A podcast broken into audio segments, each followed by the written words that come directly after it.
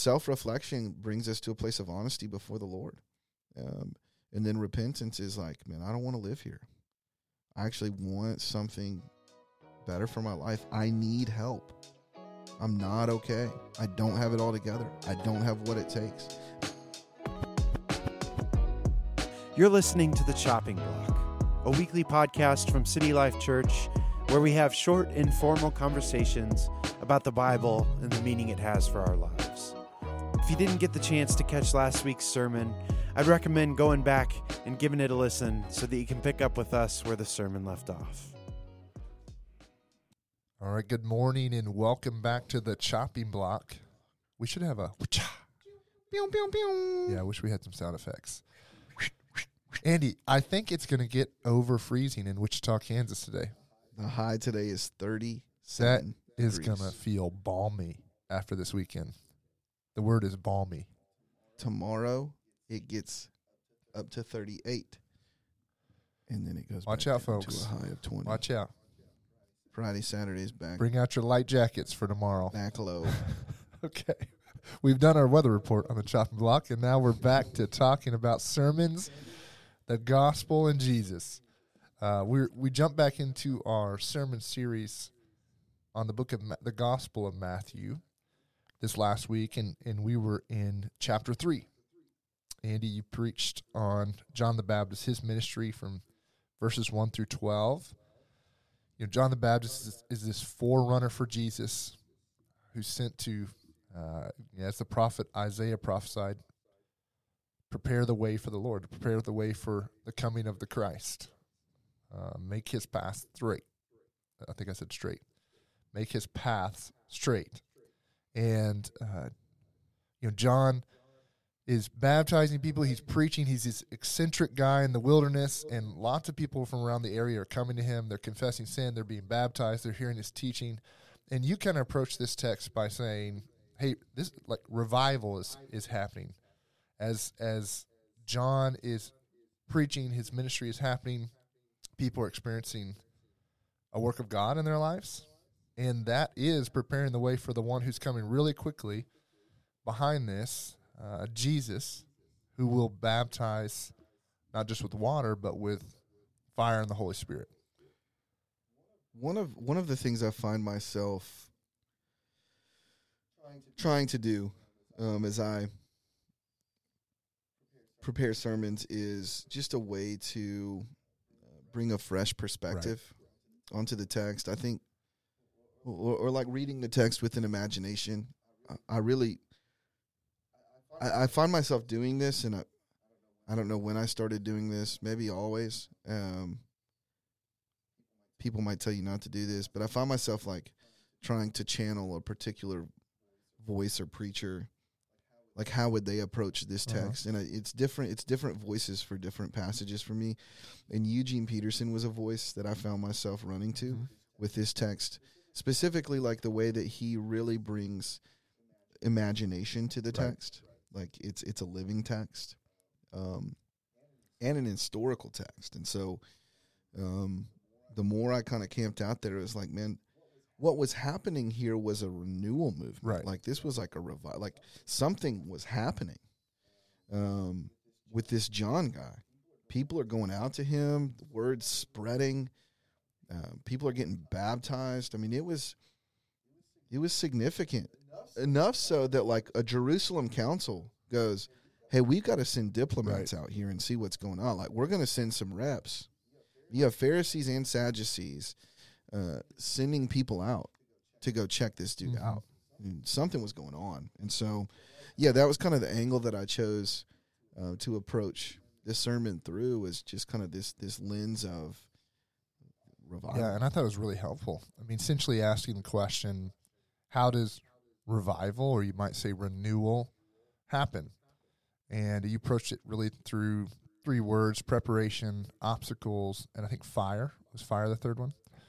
Um, and there's so much we can unpack, and we don't have enough time to unpack it all because John is a really interesting character, and you talked about some really uh, pivotal things for life with Jesus. So, just to, to kind of narrow on some, you you essentially said that as you see people responding to John's ministry, what they're doing is they're repenting because his message is repent because the kingdom of heaven is near. It has come near. So they're repenting, they're confessing of their sins, and they're being baptized. And and and you asked, how does revival happen? I think you asked how how do we prepare the way for salvation to come? And essentially, your your your phrase was the prerequisites for those things are self reflection and repentance. Why is that so? Why why do you think those things are so critical to experiencing renewal with God? Well, I think through self reflection, really what we're talking about is honesty. Right. Like being honest about ourselves and with ourselves. Um, and I think we spend so much of our time trying to convince ourselves and others of how much better we're doing than we actually are. I mean, think about how much of your life is spent trying to maintain a persona or an image that you're okay. Yeah. Like, you, you know, trying to project. I mean, maybe I'm just exposing myself this morning, but a lot of times in pastoral ministry, you spend all of your time trying to convince your congregants, trying to convince your peers, like, I got this pastor thing kind of figured out. Like, I'm doing okay. Yeah. Um, when often you're not. You know, often it's like, man, I don't know what I'm doing. I don't know how to counsel this person. I don't, you know, man, God help us, you know? And so I just think that we spend a lot of our time in life trying to project yeah. and trying to convince ourselves and others that we're okay. And so what that does is it, it creates um, it creates a lifestyle of you know autonomy and independence where we're not actually crying out to God independence yeah. and saying, God, I, I need you. I'm I'm worse off than I want to admit. I'm really not okay. Yeah. And so self reflection brings us to a place of honesty before the Lord. Um, and then repentance is like, man, I don't want to live here.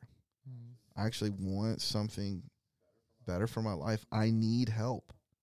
I'm not okay. I don't have it all together. I don't have what it takes. I mean, getting to that sort of a place, and we're going to see this repeatedly in Matthew's gospel, especially in the Sermon on the Mount. So I don't want to get too far ahead of myself. Right. But what we're going to see is that the way of Jesus is that um, the humble are in and the self righteous right. are out. You're actually the way up is down. That you're actually more okay when you're not okay than when you think you're okay. Um, and that's sort of what John's doing. He's doing that tilling work that, you know, he's tilling up the ground in people's lives and saying like, "Hey, repent, man. It's okay to turn around um, and admit you're not going in the right direction and admit you don't have life figured out. Um, come confessing, yeah. and Jesus will meet you there. Like the, the one who's coming will meet you in that sort of a place. That's who the kingdom is for. Hmm. And so I think that's where renewal starts, w- is with the admission that I don't have my life together. I don't have it all figured out. I don't have all the answers. I need the one who does. Yeah. Um, and John's going, He's coming. He's coming. So go ahead and make do that work now. Um, repent, because mm-hmm. the kingdom is coming near. Yeah, and essentially the core issue there is pride. You know, right. we could call it a bunch of different things, but it takes humility to be honest before God and honest before others. Right. And that's not easy. And it takes exposing yourself, and those things are all hard. But scripture is really, really clear on that God is opposed to the proud, not just apathetic towards them, but opposed. And so that's not pointing the fingers at others. That that can be me, and you just said it can be you. It can be me all the time. Like it's it's when my defenses are up, my posturing, my performance, my my posing is up. I mean, God's I'm not allowing God to really get through that in that moment. It's when I take those things down and expose everything that's really in my heart that and those are the hearts that God he gives grace to the humble. Yeah. God opposes the yeah. proud, but he gives grace to the humble. Yeah. So, you know, if that's the case, if if self-reflection or honesty. You know, we, we, we often around here use Dane Ortlund's definition of walking in the light, which is essentially just honesty with God and honesty with others. We'll talk a lot about that this semester. But if if if that and repentance are the prerequisites for revival, you said the obstacle, really the the major threat to experiencing that is thinking I'm already good. Presumption. Presum- yeah, Yeah. presuming that I'm already good. Right. and kind of the the figures that are representing that that thought in the text are the Pharisees and the Sadducees. Right. They're there. And I think you, which I really appreciate. I think you said they're there auditing what's going on. They're just kind of observing, taking notes, casting judgment on on the ministry that's happening. They're not there to experience the work Right. of God that's happening in this place through the ministry of John the Baptist, because they're already good. We're we're children of Abraham. We're the teachers of the law. We're the we're the leaders of the nation. We're good. But we can experience that, right? In subtle ways and and and explicit ways. So to the person who does think that and, and, and it can happen to any of us, but we think, you know, I prayed the prayer when I was young, I've gone to church, I tithe, I read my Bible, I'm good. I mean, what's the word to that person here? As followers of Jesus, we're never the rabbi. I think that's part of the issue here with these Pharisees and Sadducees. You can't be a follower of Jesus and be the rabbi. You're always the learner. Um, now, one caveat is, you know, I, a part of what I hear you asking is, can there be any sort of security? Um, yes, yes, we can have confidence in the work of Christ. Yeah. And so positionally, we can go, we can know, like, you know, for by grace you have been saved through faith. Yeah. Um, this isn't your doing. You didn't do anything to earn it. It's the gift of God. Um, not as a result of works, but we, you know, if you confess with your mouth Jesus is Lord, if there is a heart cry um, that gives gives way to a vocal cry of Jesus lordship in your life, um, you believe in your heart that God raised him from the dead, you will be saved. So positionally, you can know that you're right with God. Um, but we need to be able to nuance and, and distinguish between positional righteousness and progressive righteousness or practical righteousness. Um, this side of heaven, none of us arrive. And so we need to be careful about a heart disposition that begins to think that we're really doing okay and that we've arrived um, in our Christian journey. Um, we'll never arrive. And there are new layers um, of our just flesh and brokenness and sinfulness that the Holy Spirit wants to reveal to us, which is actually the way that we we end up reveling in who Jesus is for us. Yeah. We don't make much of Jesus by belittling our sin or making light of God's holiness. We make much of Jesus by boasting in our sin, Mm-hmm. um, being honest, truly honest about who we are and how much we fail. That's what makes the cross loom large. It's like, man, the work of Jesus for me is greater than I even knew.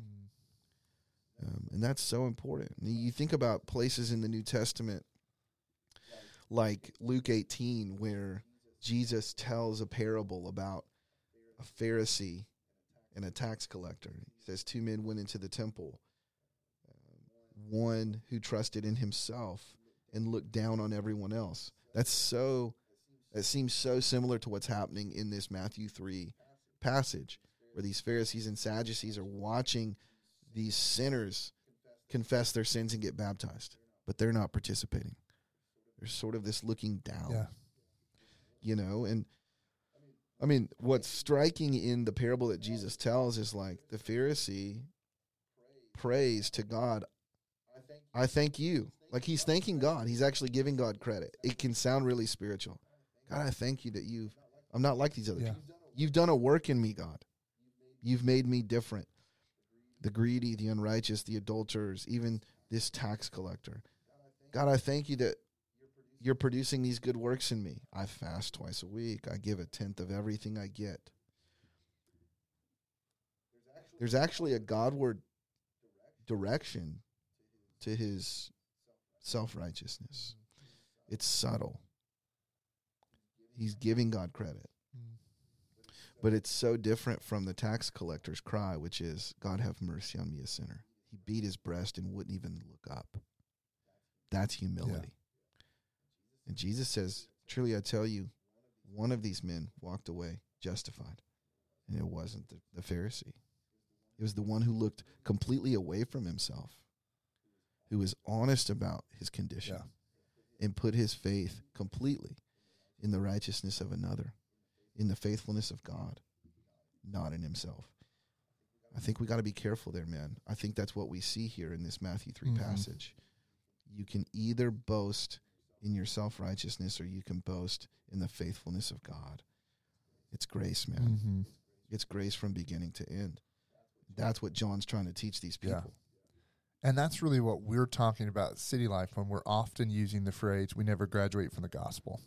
And you know, you you talked about this I think three weeks ago. This idea of going deeper in and further up into the gospel. What we're not saying is you get to this place where, man, I, I, and we've talked about this a lot in sermons. Like I need God less and less. Man, I'm I'm I'm doing better and better on my own because I'm growing as a Christian, and, and now I need God less than I did back then. No, going deeper into the gospel, further up into the gospel is is recognizing as you see God more clearly how far off the mark we were in our sin and are in our sin and our selfishness and the grace just gets bigger the cross just gets bigger and you realize I need him every nanosecond of every day more than I could possibly imagine. That's what we're talking about when we're talking about you never graduate from the gospel here. Yeah, I think we've talked about this before, but like we tend to think of maturity as growing increasingly independent. But in the Christian life, in the way of the kingdom, it's upside down. And so the the way of maturity in Jesus' kingdom is growing increasingly dependent.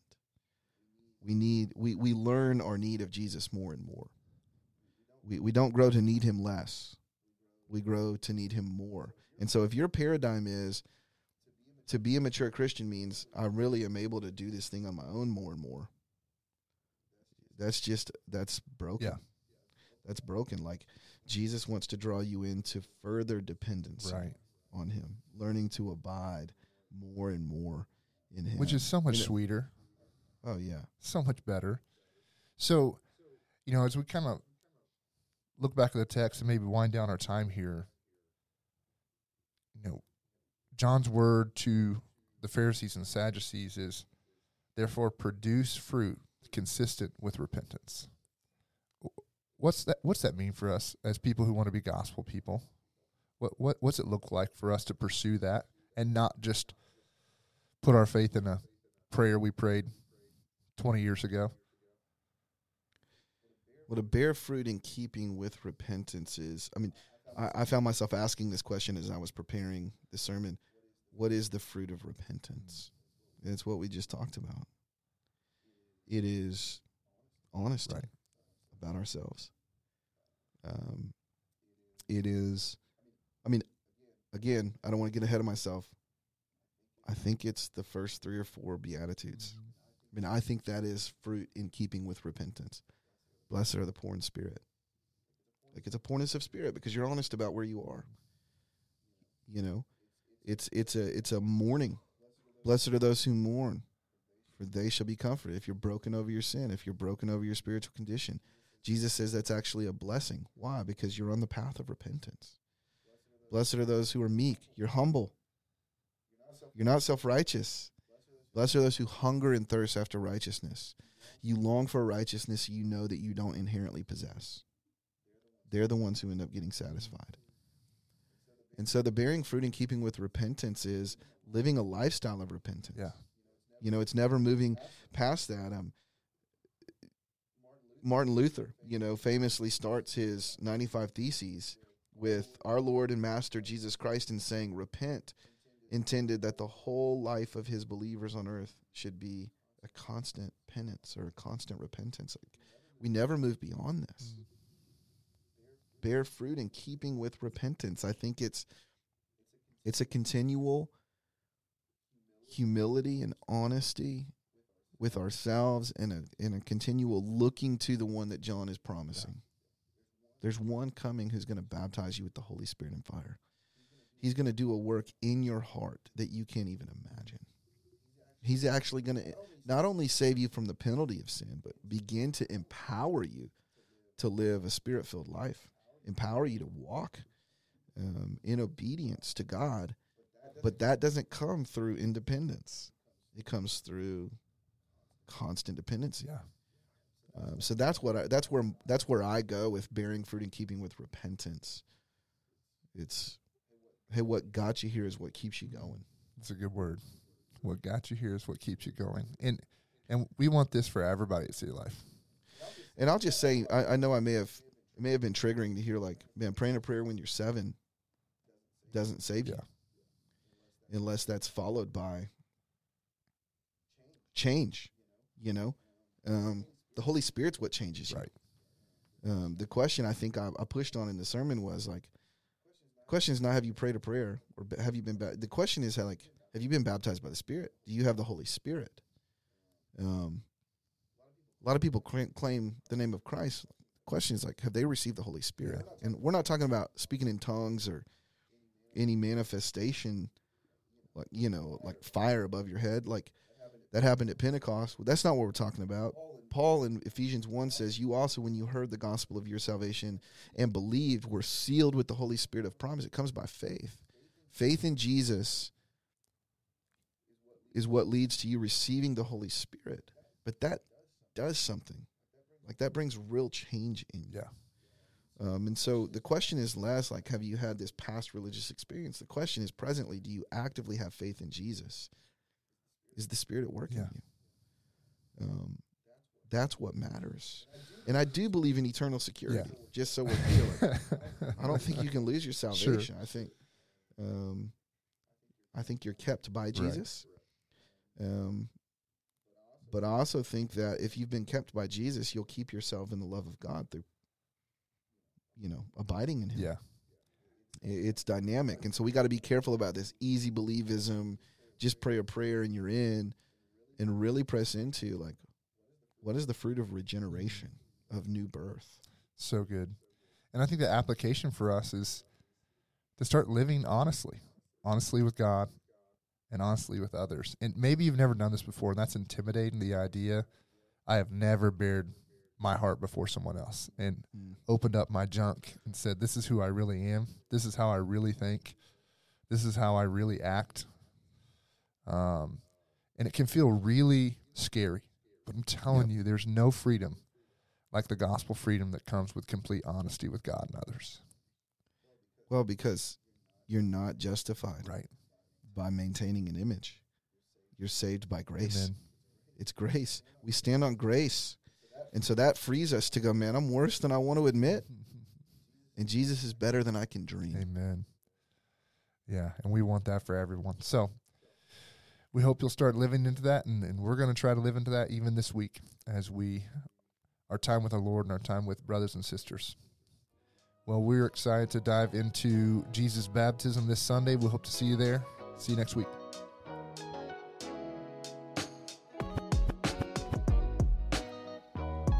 If you want to find out more about City Life Church or have any questions about the kinds of things we talked about today, you can head over to citylifechurch.org and fill out a digital connect card. We'd love to reach out and stay in touch with you. Thanks for listening.